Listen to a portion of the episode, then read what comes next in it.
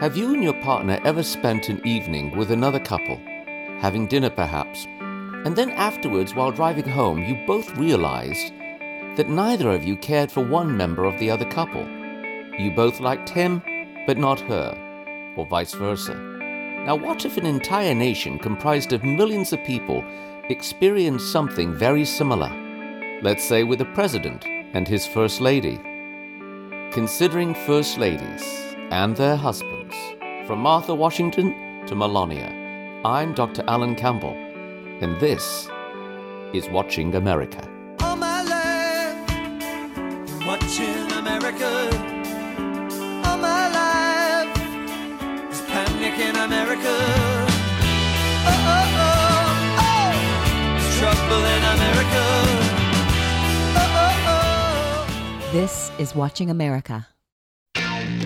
If I'm lucky enough to win, the public will be so lucky to have Melania as the First Lady. She will be so beautiful and elegant and good from the heart. She will be a fabulous First Lady. It's alright, it's alright, it's alright. She moves in mysterious ways. Uh, we always have a great marriage and strong relationship. And uh, he said many times that I'm a rock for a whole family.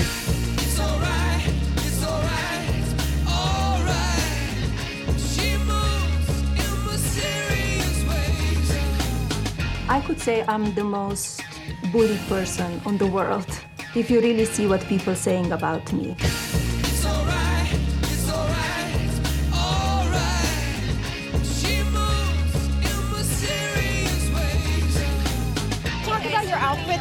Yesterday. There's been some discussion about your hat. And I wish people would focus on what I do, not what I wear. Uh, we are two independent people thinking on their own and have a very open conversation. She's amazing.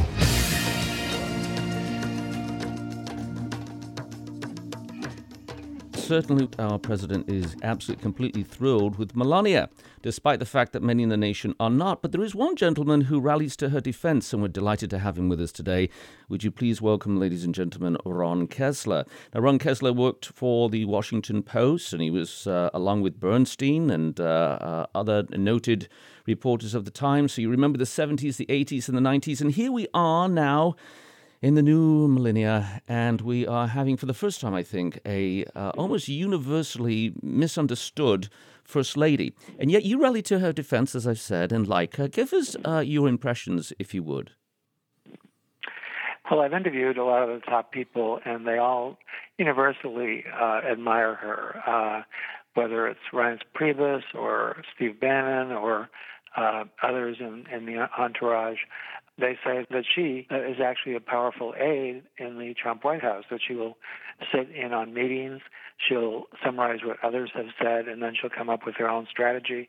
Her judgment is impeccable. She keeps in mind, you know, what what's good for Trump, but also uh, what's going to go over well. And um, I've gotten a lot of you know candid descriptions of, of really her, her brilliance. Your prior book was in the president's Secret Service.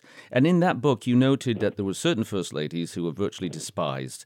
And one of them was obviously um, Hillary. Hillary was not liked at all. In fact, it was considered the worst detail to possibly get to be, you know, if you're on the bad side of the leadership of the Secret Service, you'll get assigned to Hillary Clinton. On the other hand, you went on in your book to say that Laura Bush was beloved by everyone, that she was approachable, sweet, kind, brought food to people when they were standing outside in the rain and snow and what have you. How does Melania Trump stand, not with the immediate inner circle, but with the, if you will, for lack of a better term, the underlings in the Secret Service? Do you have any sense of that? Yeah, she uh, treats Secret Service agents with respect and consideration, just the way Laura Bush did, just the way uh, Michelle Obama did. Uh, Trump also is is respectful of of, her, of the agents. And one thing about uh, Melania is she's not afraid to disagree with Trump. She'll give him articles that are critical uh, that she thinks he should read. Of course, he doesn't always listen to her advice. He tries to get him to stop tweeting so much, and that obviously has not worked. Uh, one little anecdote in my book, uh, uh, The Trump White House, uh, illustrates the relationship between them. Tony Senecal, the butler at Mar-a-Lago, opened the door one day at Mar-a-Lago, and there was Martha Stewart, and she said, "Could I take a tour of Mar-a-Lago?" And he said, "Sure, let's do it for three o'clock tomorrow." He told Trump, but then later in the day, Tony went to see if Trump needs anything in the private quarters. And Trump started screaming at him. You know, he has this temper that we know about. Uh, you dumbass, you should have scheduled it for noon tomorrow, not three, when the club members will be here and they'll see Martha and they'll be impressed. Martha will see them. Uh, so, of course, Tony rescheduled it for the next day. But in the middle of that tirade, uh, Melania walked in and she said to Donald, I don't think you should be talking to Tony in that tone. And so that's uh, a little glimpse into the relationship. And the next morning, Trump gave uh, Tony $2,000 in cash. Didn't say anything at all, but obviously that was his apology for his outburst. If you're just joining us, you're listening to Watching America. My special guest is Ron Kessler, who's also the author of the best selling book, New York Times, The Trump White House Changing the Rules of the Game. Going back to Melania a bit further, you've known the couple basically for 20 odd years uh, uh, from early associations in, in Palm Beach and elsewhere. One of the things that you mention in your book is that she actually walked away from Donald Trump in 1998. Can you tell us that story? Uh, this was after they started dating in the very beginning, which was September 1998. And Melania found out that Trump had gone back with a previous girlfriend and uh, saw some evidence of it and broke up with him immediately. They were scheduled to go to Mar- Mar-a-Lago that day. The pilot was all ready, uh, and she she said, "Screw you." She didn't care about the billions of dollars, so that certainly tells you something. One little anecdote uh, that also illustrates her, her sense of humor. They were filming The Apprentice in the apartment upstairs, and she was drinking champagne, and uh, Donald was nearby, and one of the contestants went up to Melania and said, "You're very lucky." Looking on, looking around at all the gold, and Melania motioned towards Trump and said, "And he's not lucky." So she's a lady who certainly has a sense of her own person.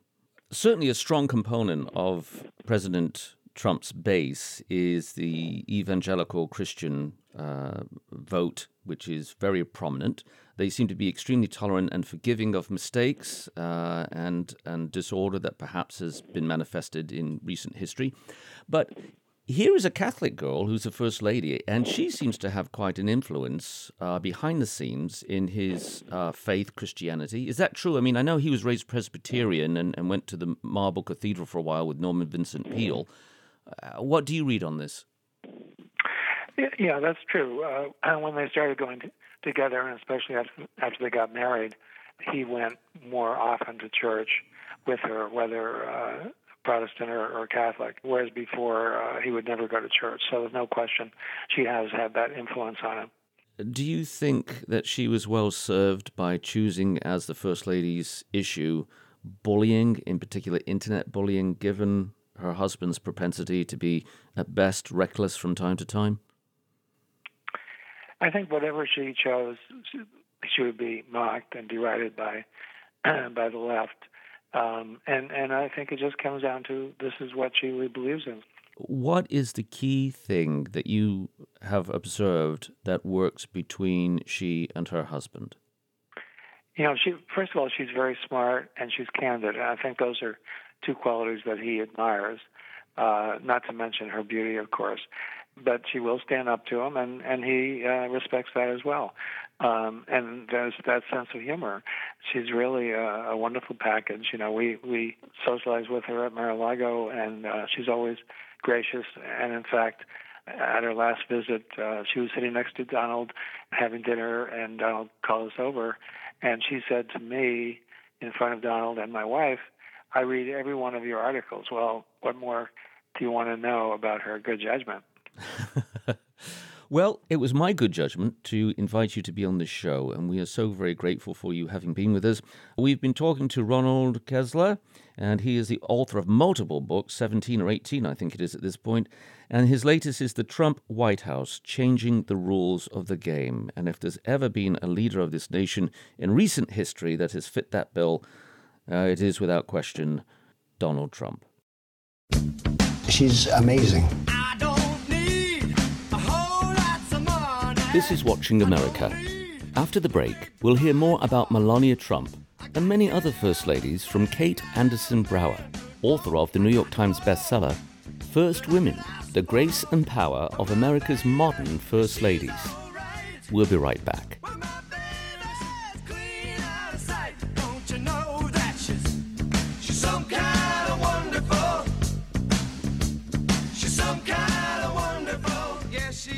Our guest is Kate Anderson Brower. She is the best selling author of, well, a number of books on the New York Times bestsellers list, but most recently, First Women The Grace and Power of America's Modern First Ladies. Welcome to the show. It's delightful to have you here. Oh, thank you for having me. Let's begin with Melania, and then we'll uh, kind of reel backwards and, and uh, go to former years. Uh, her standing has been um, checkered at best. To no fault of her own, she certainly was not served well by her speechwriter when they uh, basically plagiarized so much from from Michelle's speech. And there's that very embarrassing footage which one can find on YouTube easily, going back and forth to and fro between the two statements. And yet she's still trying to set apart and cut her own path. What is your general impression of how the First Lady, current First Lady, is doing? Well, I think she is um, a fascinating person because she is so reclusive, and we really haven't had a first lady like her since you'd have to go way back to Bess Truman. And I think she certainly looks at herself as more of a Jackie Kennedy than Bess Truman, right? But um, Jackie Kennedy famously opened up the White House for a tour to uh, with CBS, um, and was actually, uh, you know, a little bit less um, press shy than Melania. And I think the, the issue with Melania is that her approval ratings really are on a roller coaster ride. I mean, she was doing much better than her husband for a long time. And then most recently, a month or so ago, a poll was done that showed that her approval rating was dipping because she's doing interviews now. We're hearing more from her. So I think that most people want to like this first lady, and I think that they want to cut her a lot of slack. Even Democrats want to think she's, you know, a damsel in distress being kept captive in the White House. And when they learn more about her, which is that she's intelligent, she's very aware of what's going on, she agrees with a lot of her husband's policies, that that's when I think they like her less. Um, and her approval ratings go down, and she's less sympathetic because he is uh, a divisive, you know, figure uh, in American politics. So, you know, she's got a really difficult job, and every first lady has a tough job because there's nothing in the Constitution that delineates what the role is. There's no pay, um, and yet you're judged constantly, right? So it's a really difficult position to be in for anyone. Some would argue, though, perhaps, Kate, that she has been her own worst enemy because uh, she is a fashion plate. There's no question about it. Her profession was that of a professional uh, model. The media has not always been kind. She has not graced the covers of all the magazines, for instance, that Michelle has. Do you suppose that, in fact, by being so gorgeous as she is, that she is allowing this to be kind of a, a, a rather fateful situation where she's not going to be accepted because she is principally that, so glamorous. Well, I mean, yeah, she wore a jacket in Italy that cost upwards of fifty thousand dollars, which is around the American, you know, average household income. So she's wearing clothes that are inaccessible, and she is doing things like jetting off to Mar-a-Lago during the shutdown and doing some things that I actually think show that she's very independent, right? She does what she wants. She doesn't care what people think. Um, I mean, of course, she's human, so she does care a bit. And I know some of this reporting does bother her, and her poll numbers are important to her. But I think you're right. I think she's a former model. She's very glamorous and intimidating, and not somebody you'd want to have coffee with necessarily because, you know, because of that, she's not relatable. Um, and that really matters for first ladies. It's really important that they be relatable and that people feel like they are consolers in chief and you know they play this really unique role in our country of being there as Laura Bush was after 9/11 as Michelle Obama was as a mom in chief you know as these women who are um likable and pretty but not too pretty right? There's like a fine line that you're walking. And I think she finds herself in that predicament. For those of you just tuning in, this is Watching America. I'm your host, Alan Campbell, and my guest is Kate Anderson Brower, who is the author of First Women The Grace and Power of America's Modern First Ladies. Regarding um, Melania, uh, she really got off to a bad start, literally, on Inauguration Day. And that was that very embarrassing, awkward moment on the steps when uh, both she and Donald Trump arrived at the White House to be met by Barack Obama and Michelle. She walked up very graciously with a gift for Michelle. And, uh, you know, I've always been impressed with Michelle Obama, and normally I've thought her to be very warm and gracious. But she acted when Melania handed her a gift as if she'd been handed a severed head. What was all that drama about? Well, I mean, that's protocol, right? And, you know, I've talked to Michelle Obama's social secretary about it, and it was, you know, not expected. So that she didn't know where to put the gift. And um, I think it was kind of awkward. But then again, you know, um, Michelle Obama has brought a gift for Laura Bush at one point and didn't know that that's not what you're supposed to do. Um, I think she just, you know, it was a tough day for the Obamas because they obviously were not happy about President Trump moving into the White House. And so, on top of that, there was that awkward moment, you're right, where she's looking around and doesn't seem to know where to put the box. But then again, people who like Donald Trump, they like his uh, honesty. He says what he thinks, and he doesn't really hide his feelings that well. And I think people like Michelle Obama kind of feel the same way about her. I mean, she clearly wasn't happy that day. You could see the look on her face during his inaugural address, and so there's something there's something kind of nice in a politician where you actually see uh, see who they really are and what they're really thinking, rather than this kind of PC world that we've been living in for so long.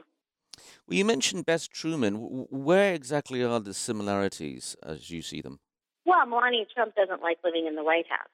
So she leaves at every opportunity. She really prefers being at Bedminster in New Jersey or being in Mar-a-Lago. Um, and Bess Truman would leave the White House at every opportunity to go home to Independence, Missouri. Um, she famously said, you know what, you don't need to know me. I'm just the president's wife and the mother of his daughter. Um, and I think there is a bit of that with Melania Trump. She um, is not as active a first lady as the women who came before her. She's really cut down on public appearances. She's focused on raising their son. Um, and so I think she's very different from these other women. And some would say, you know, not moving into the White House right away. She waited five months to move in. She wanted her son there and to finish school in New York City. It, you know, it's kind of a brave, bold move to make. No one's done that before.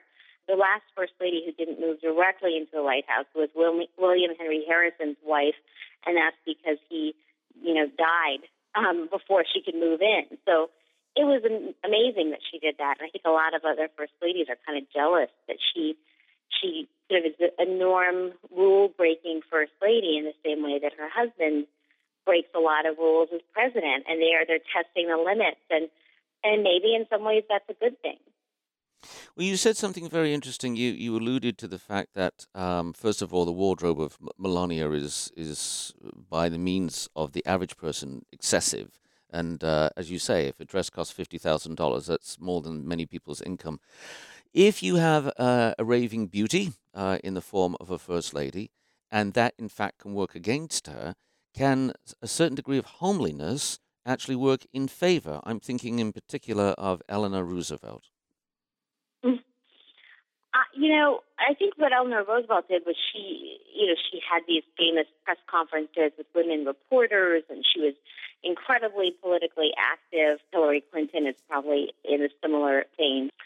You know, I, I think there's a certain kind of matronly quality that people might like about Eleanor Roosevelt in terms of her appearance, but I I also think that someone like Laura Bush was incredibly popular because she certainly was attractive, but she was um, relatable and kind of, you know, like your friend's mother or, or your wife. You know, I mean, it was someone who wasn't sort of cold looking. I think that Melania can be intimidating. She doesn't smile a lot, for instance, but you know, she does I've been told have a good sense of humor, and behind the scenes she is quite nice. But you don't get to see that side of her, I think, because she's very guarded and and um, afraid of of getting in trouble, you know, and doing something wrong. Because it seems like when she does do interviews, it kind of blows negatively for her because people are dissecting what she's saying. You wrote a former book, The Residence, which was a New York Times number one bestseller, and that actually gives you even greater insight and astute ability to perceive the private life of first ladies actually moving into the residence. What has been the experience of the most recent ladies as far as moving into the private residence? Do they actually feel it's a cordoned off area for them? Do they really feel private when they're up there? I think it depends on who you're talking about. I think the Bushes absolutely did. Both Barbara Bush and Laura Bush, who I interviewed, loved living in the White House. Were very familiar with it. You know, Laura Bush told me that she's the she was very lucky to have a mother-in-law, you know, who could walk her through that. And not since Louisa Adams was there someone who had that ability. And Abigail Adams was actually had passed away by the time her son was president. So really, the Bushes are very unique. Um, I think for the Obamas and the Clintons and the Carters, it was it was harder. You know, I talked to more than 50 former butlers, maids, housekeepers, uh, florists, and they all sort of described this tension there because they always, especially with the Clintons, always felt like people were listening in on their conversations. They could never really be alone. There is always a butler um, upstairs waiting uh, by the pantry at any time to bring you whatever you want, and it was uncomfortable for them. But I actually think for the Trumps it's easier because they are used to having a staff in the same way the Bushes were. And so in some ways it makes it easier to live in the White House because that's, you know, what you know and what you're familiar with. And um, it's, it's more comfortable and they know how to treat the staff because they're, used to, to having people working for them. For those just joining us, you're listening to Watching America, and my special guest is Kate Anderson Brower. Her latest book is entitled First Women The Grace and the Power of America's Modern First Ladies. Uh, she had part of her education in my country, the UK, and she's also worked for CBS and uh, has been on various media outlets and also is the author of the best selling prior book, The Residence. Um, I want to venture into some delicacies here with you. Uh, working with staff, and you've spoken about the, the White House staff, we certainly have had some naughty presidents, uh, at least in relation to infidelities. It's not something uh, of the 21st century alone. We can go way, way, way back and uh, find that presidents had their companions.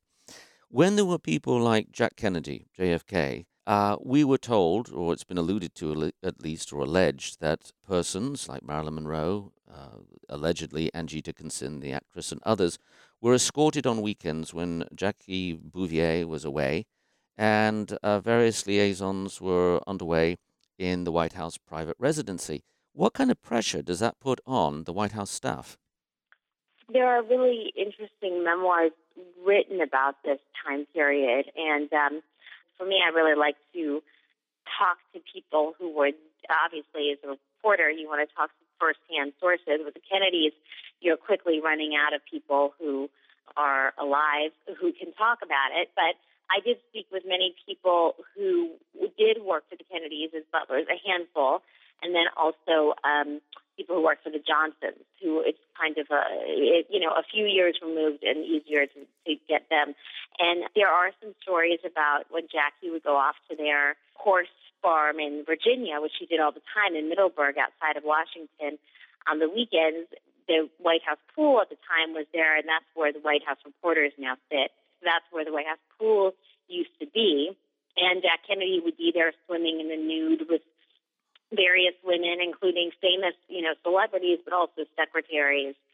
And um, there's a sad kind of scene where Jackie Kennedy is uh, talking in speaking in French with a friend of hers, and she walks by the desk of one of these twenty-something secretaries and says in French, "This is the woman who's supposedly sleeping with my husband." You know, so she knew what was going on, and in many marriages.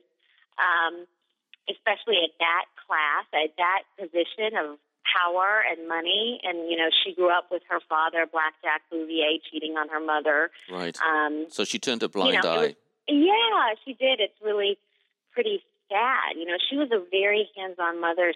They, of course, had a nanny because of their socioeconomic status. She wasn't changing diapers regularly, but she set up a kindergarten in the solarium on the third floor of the White House for Caroline Kennedy, and uh, and you know recruited a bunch of Caroline's friends to have the school on the the roof of the White House. So there's this weird juxtaposition with her husband, you know, cavorting with women on the weekends, and then her being this dedicated mom. Um, it's a strange, kind of unbelievable thing that it didn't come out at the time, right? That there was this kind of agreement in the press. So Jackie, not to report Jackie more or less just struck, uh, you know, struck it up to an issue of just expected sophistication of a sort.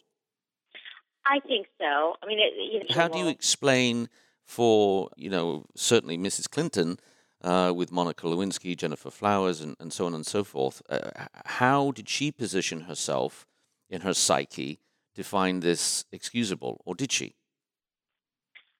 you know, I have stories in the residence, particularly about the Clintons, and at a certain point, Hillary Clinton uh, made her husband sleep on a sofa uh, in an adjoining room in the residence, and that the, the female maids were all very excited about this and kind of rooting for her.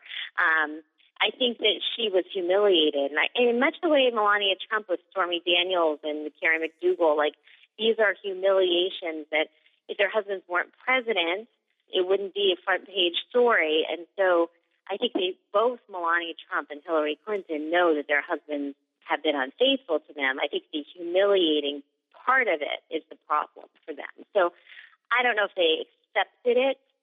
You know, you'd have to think that mm. you'd have to think that both of those women knew what they were getting into with both of these men. Two women that, in recent history, struck me as the most isolated and lonely women in the White House, in succession, and that would be Pat Nixon and Betty Ford. Can you talk a little bit about them? Well, I don't think I don't think Betty Ford was lonely in the White House. Now she was an alcoholic and she was addicted to pain medicine, um, and later founded the Betty Ford Center, of course. But you know, she she in the White House was able to really shine. She um, she had breast cancer, and so she had a mastectomy, and she was able to come out and talk about that at a time when nobody spoke about breast cancer. You know, she and Shirley Temple Black changed that forever.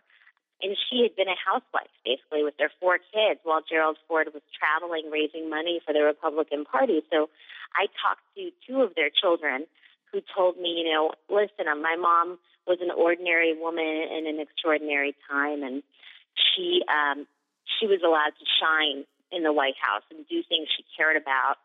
Uh, and, and she really did a lot. I mean, she was there for less than three years, and and yet she's left this legacy that you could argue is beyond what her husband has done with the Betty Ford Center. So I don't see her the same way, but I think Pat Nixon is definitely a tragic figure, and there are lots of stories. And I, I talked to one resident staffer who described her crying in the elevator with the butlers when Watergate was unfolding, and you know, drinking heavily. Uh, you know, she was really in the eye of the storm. So you have to feel badly for her. Uh, when you spoke with uh, Betty Ford's children, did you speak with Jack Ford? No, Stephen Ford. Okay. Do you know Jack Ford? I don't know him personally, but I, I know that he, he found it extremely difficult uh, being in the White House. He was able to parlay that into rock and roll relationships, though. I mean, he was responsible for the concert of Bangladesh, uh, the money, at least proceeds, being freed with George Harrison, and he also tried to establish a, a friendship with David Bowie. And I think after Daddy being in the uh, White House, then I think he felt somewhat flung to the side, as is not unusual for the children of uh, presidents once they leave office. I yeah, I think you're right. The older children especially have a hard time. I talked to a White House butler and an usher who both told me they always feel badly most for the, teenagers who move into the White House.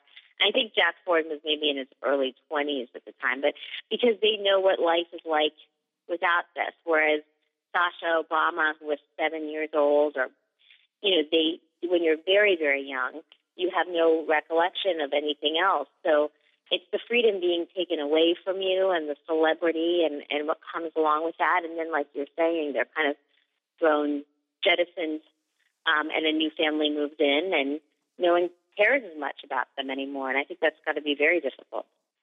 Of all the persons that you've looked at, all the first ladies, which one have you found to be the most compelling and why?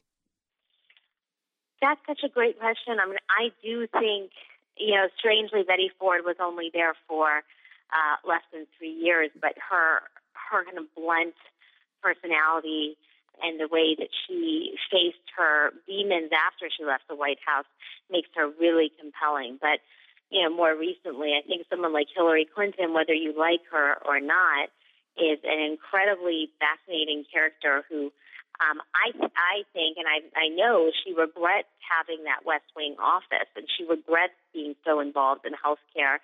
Um, she made some mistakes, and she she was more involved as a first lady than a lot of Americans wanted her to be because she wasn't elected.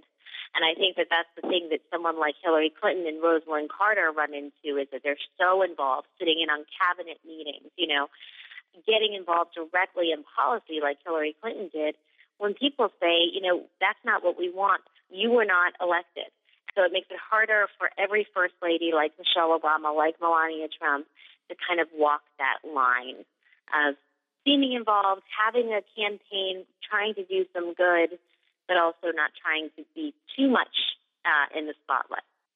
A closing fantasy before your departure. Let me ask you if you were approached by the next future First Lady and she called you up and she said, Kate Anderson Brower, I've read your books. I adore your books. You're clever, pithy, insightful. May I spend about half an hour with you and seek your advocacy?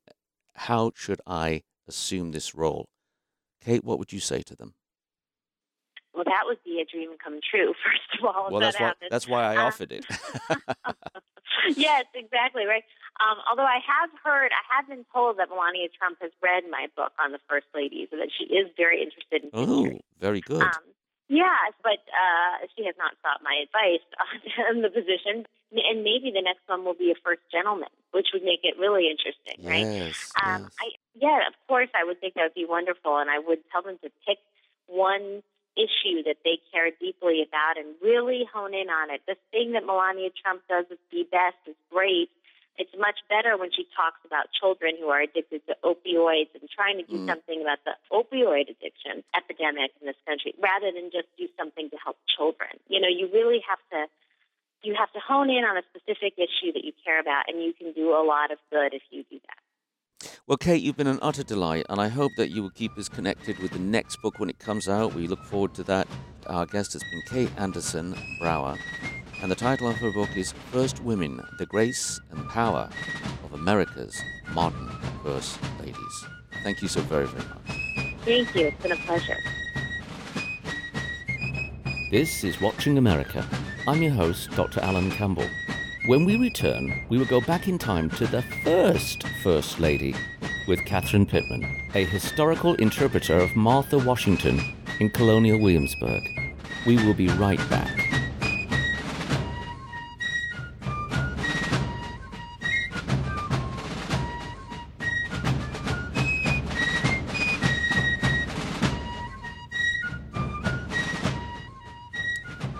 I'm happy to invite to our program Catherine Pittman. She is a historical interpreter at Colonial Williamsburg in Virginia. Now, there are various places on the East Coast where you have facilities that are indicative of an earlier era in American history, but I think the one that probably garners the greatest respect and certainly enjoyment from travelers all over the nation and around the world, it certainly has to be Colonial Williamsburg. Now, her greatest effort and employment and talent is displayed in her persona or assumed persona as the first First Lady of the United States, although at the time that term was not used. She plays Martha Washington. Catherine Pittman, welcome to Watching America. Well, thank you, and thank you for your very kind words. The first thing I want to ask you is you know, very few people uh, start out saying that they want to impersonate another person, but you are impersonating the First Lady or as the term, as I said, had not been used at that time, at least the first wife of the first president of the United States. How did that come about? Well, admittedly, I have not lived my entire life hoping to portray Martha Washington. This was something that I kind of stumbled upon. I, I have always had a very deep love of history. I am from North Carolina originally, just three or four hours away from Williamsburg, and I'm the daughter of two history buffs. Um, my mother had a fascination with Thomas Jefferson and Abigail Adams. My father, I think, in a past life, went on the Lewis and Clark expedition. um, and so every time that we had any chance to get away, normally our family would come to Colonial Williamsburg. So I quite literally grew up coming to Colonial Williamsburg, and that influenced my studies in school. I went to school for theater and history, again, with no knowledge or inclination that I ever wanted to work for Colonial Williamsburg, but those were just my two passions. Traveled the world doing musical theater and opera, and uh, finally decided that I really wanted to settle down. And I ended up getting my paralegal degree from Duke University, thinking that that's, that was going to be my real person adult job. And in celebrating that degree, my parents brought me to Colonial Williamsburg, and uh, I was able to meet some of the interpreters on a different level, you know, more of an adult level, and, Mm. and was able to engage in conversation with them and, and get to know what they do. And that led to a conversation about, well, you know, there's a job opening. How does it happen that you got to play Martha Washington? Did you apply for that particular role? Did you did you test? Did you audition, or do you get to choose the persona that you would like to assume? It really depends. Um, I came in uh, kind of through the ranks, as it were. I started as an actor interpreter, meaning I was a jack of all trades. I could portray any person um, that I had a significant amount of research for, or even have a composite character. So I initially came to the foundation not portraying one particular person. Um, however, we do have several cases where those particular people are sought for. Uh, we just finished completing the process for uh, finding our young George Washington, and so we were very specific about the person. For myself, with Mrs. Washington, as it turned out, um, we had several people who were very interested in her early story, in her early life, and they wanted to put forth funding to tell that story. And so instead of an audition process, I guess the powers that be had kind of had their eyes on me, and uh, they offered me the role. How old are you as as Martha Washington? Your portrayal. Well, I portray her all the way from 1759 to 1789. The youngest that she would be is about 26, 27. And at the high end? Oh, let's see. She is, I guess, 58 ish. Okay. Haven't quite tiptoed near the 60s yet. Well, before she was Mrs. Washington, Martha was actually Mrs. Custis. Can you tell us a little bit about that phase of her life? Oh, yes, it's a fascinating phase. Um, she was born at Dandridge to start at the beginning, uh, uh, fairly local to Williamsburg. She was born only 25 miles west of the city. And when she was 18 years old, she fell in love with, and probably was before she was 18, but she had fallen in love with, uh, for lack of a better term, her next door neighbor uh, a man by the name of Daniel Parke Custis, whom was a very uh, was the only son of a very very powerful man in Williamsburg, John Custis IV, and he was her neighbor out in New Kent. Their estates joined. His was called the White House. Hers was called Chestnut Grove, or her parents' estate, I should say. And she decided she wanted to marry him. Uh, he was 20 years her senior. He had been engaged several times before, but every time he found uh, that he wanted to marry someone, his father would break off the engagement. His father was a very um, eccentric, tyrannical type of person, uh, very almost obsessed with the legacy of the Custis family and specifically controlling his son. And so there was a little bit of a back and forth between Martha and Mr. Custis, but she prevailed. Uh, we don't know what she said, but it was described in a letter that uh, basically his opinion of her was changed due to a prudent speech made by Miss Dandridge. So I can only imagine what 17 year old Martha Dandridge said to this very powerful, scary man. But they were married at, we believe, her family estate of Chestnut Grove in May of 1750, and they had a very happy, from what we can tell, seven year marriage and four children uh, two of whom passed away when they were still very young. of childhood illnesses, but of course, two that will go on to her second marriage with George Washington. And then unfortunately, Daniel passed away very suddenly. And what did he pass away from? We're not certain. Um, historic record tells us that there had been an illness in the area. On the they lived on the Pamunkey River. They stayed out in New Kent County. Her daughter Frances passed away when she was two, and within that couple of month span, this same illness, or perhaps a different one, but in that same period, her son John Parke Custis became extraordinarily ill. We have the medical records from uh, Dr. Carter out in Williamsburg staying the night trying to help ease um, young Master Custis's uh, illness, and we think it, primarily manifested as a throat infection. But it seems like just when um, Jackie her, or John Parke Custis was turning the corner from it, it seemed to strike Daniel, and he was dead within four days. Now, as I understood it as a boy in England, uh, when I first learned about George Washington, that Martha was the one with the money, and that George as was the one with the talents and what have you, and, and basically was attracted to the money. Is is is that a misnomer? Is that incorrect? Or well, you got part of it right. Okay. She was a very wealthy widow. Um, by English common law, which of course Virginia was was uh, following at the time, she received her widow's third or her dower rights, which uh, in Virginia and each colony interpreted differently. But in Virginia, that meant that she got a third of her deceased husband's real property and personal property. Now, personal property she got absolute rights to, so she could sell or bequeath it. Real property she had life rights to, so she had use of it. She had the profits of it during her lifetime. But of course, primogeniture was still going on, and so at the end of her life, all of it would revert, to her son. Um, so she had a third of the Custis property, and when I say a third of that property, it was a massive property spanning over six counties and 17,000 acres. So she had use of that with the understanding that when she remarried, if she remarried, her husband would in effect become the manager of it. He would never own it, but he and Martha would enjoy the benefits of the the profits from the estates. These are all estates down in the in the Tidewater area, um, all the Custis property down in, in Williamsburg and beyond. When she marries Washington, she does bring that wealth to the marriage, and she also brings a higher social standing because as a Custis, she is a little bit higher up in station than a Washington is. Now, Washington's not a dirt par- farmer. He's he's very famous from the French and Indian War. He is of that gentry class, but he's definitely a few steps lower than a Custis. So when she marries and they move to Mount Vernon, they move to a Washington estate. He will eventually come into ownership of it.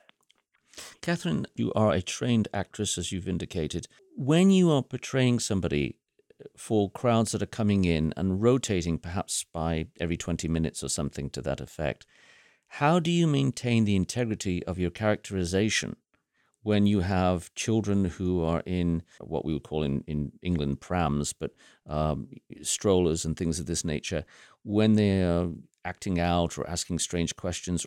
How do you stay in character and how do you handle that and perhaps diffuse awkwardness? Of course. Well, at the end of the day, um, I have to remember that I'm not a reenactor, I'm an interpreter. And at the end of the day, my goal is to teach the audience about the life and the experiences of Martha Washington. So I need to find a way to make her relevant to a modern day audience.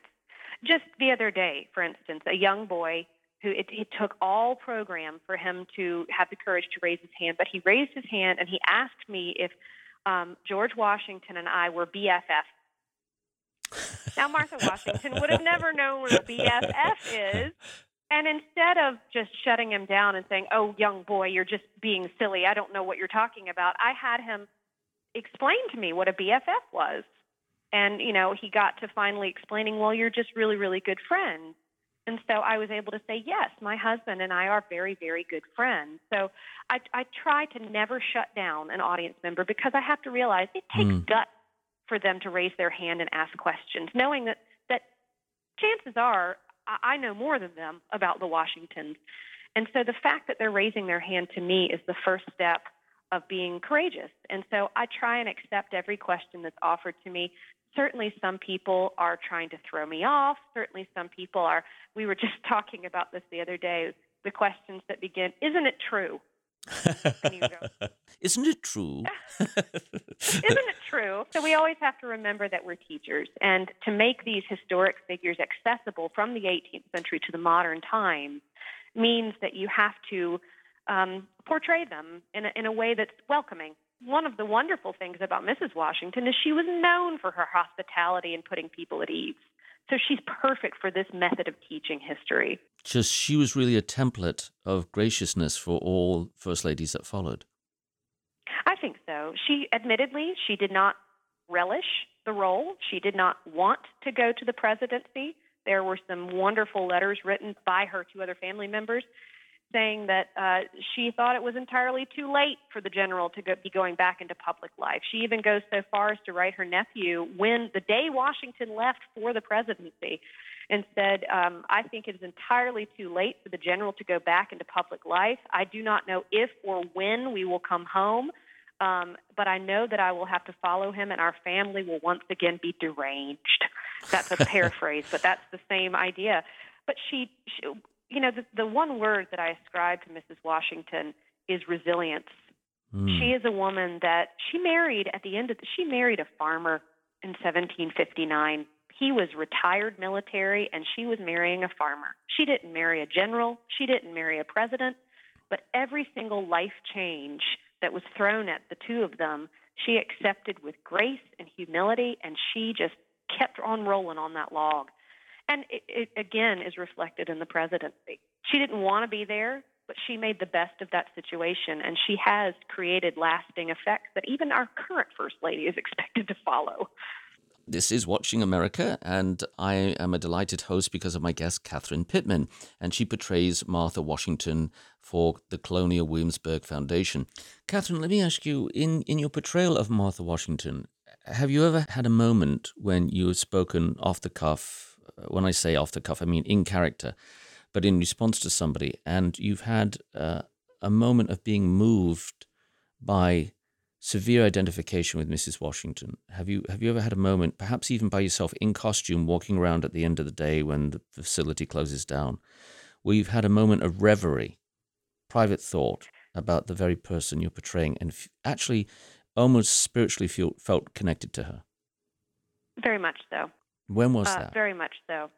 Well, there have been a few. Um, Mrs. Washington deals with a lot of loss in her life. She outlives everyone. She outlives both of her parents, all seven of her siblings, all four of her children, both husbands. She outlives everyone. But there is a particular moment in her life where her daughter, her youngest child, um, whom she has wrapped in bubble wrap for all of her life because she suffered from seizures, most likely epilepsy, but she loses her daughter hmm. when her daughter is 17 years old to a, what we would call a grand mal seizure today. And it, it, the way Washington describes it in the letter is it took her to the lowest ebbs of her misery. And there have been one or two times where a guest has asked me about that child in just the right way, where the answer has just, it breaks my heart to have to talk to a guest about losing my child um, in a way that I think just reading it on a, on a page in a book, it, it will never really be able to highlight. Um, I have another moment. I've had a few moments with uh, women in particular when when I talked about her losing her husband, her first husband, um, and and the feeling of being a widow. Mm. And I've had widows come up to me and say, "Thank you. No one ever really talks about what it's like to be a widow." And they've been very rewarding moments for me. Um, uh, and, and I feel connected to Mrs. Washington. But you know, it's interesting because I, I'm I'm very protective of her story as well. And I know that, uh, as I just spoke a minute ago, my job is to be a teacher, but sometimes when you embody these people so much, you also embody the vulnerability that comes with telling these very personal, hard stories. And there have been times where if a guest is extraordinarily flippant about asking about my children, like I, I've had a guest say, "Yeah, isn't your daughter dead yet?" Oh, wow. You, I feel angry, and it takes me a minute to kind of separate myself from her and go, "Whoa, whoa, whoa, Catherine, make this a teaching moment." It's a situational callousness uh, that you encounter. Yeah, and hopefully, you know, and I, it, the, the intention is to never embarrass a guest, but hopefully, I can then turn that around and answer it to where maybe that person will think twice about asking a, a, a very callous question like that again. Um, with the understanding that at the end of the day, when I come back and take off my costume, I do have to kind of remind myself that I'm not Mrs. Washington, and I need to put her away so that I can go and be a, a mother and a wife to my own family at home. What do you think is the greatest misconception about Martha Washington that you would like to rectify and correct now? Oh my goodness, what a wonderful question. Um, you know, when I was first asked if I would consider portraying Mrs. Washington, uh, the, the, it was posed to me as, "What do you think about Martha Washington?" And at that time, I had not given her two thoughts other than what I had, and, and clearly what I had seen at Colonial Williamsburg and, and my general knowledge. And and I remember very flippantly responding, "I don't know. She had a thing for big caps and an obsession with her children." because that's really the image that we as Americans see of our first uh, first president and his and his wife is is that dowdy housewife with the big caps.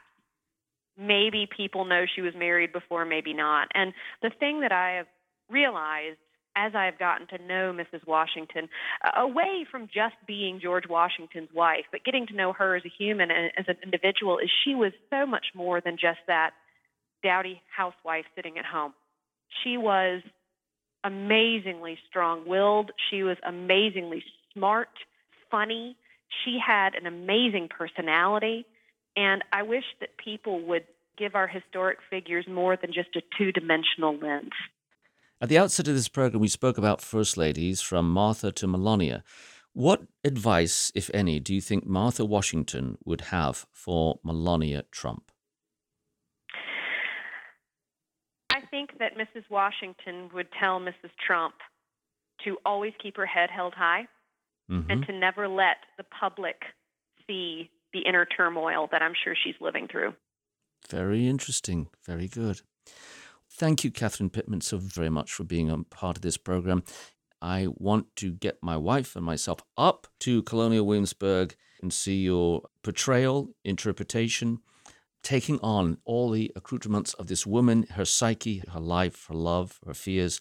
Thank you. Well, it's my pleasure, and you are always welcome. You're gonna be in DC, you can come on in. Come on in. Got a ranch in this branch of the government. Executive branch. Give a hail to the chief executive. Amazing. What's the president? Executing the laws for the place we live. Some bills the press will say yeah. All the people say no. That's why every four years we put it up to a vote, vote. Welcome to the White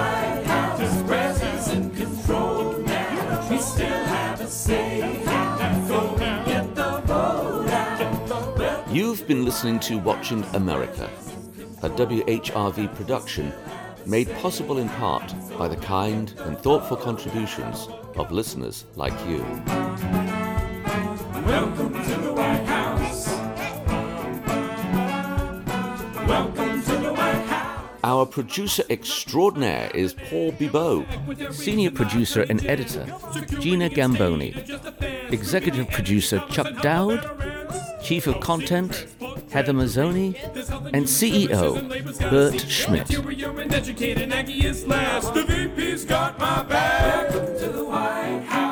I'm the show and series creator and host, yours truly, Dr. Alan Campbell. Until next time, take care and blessings.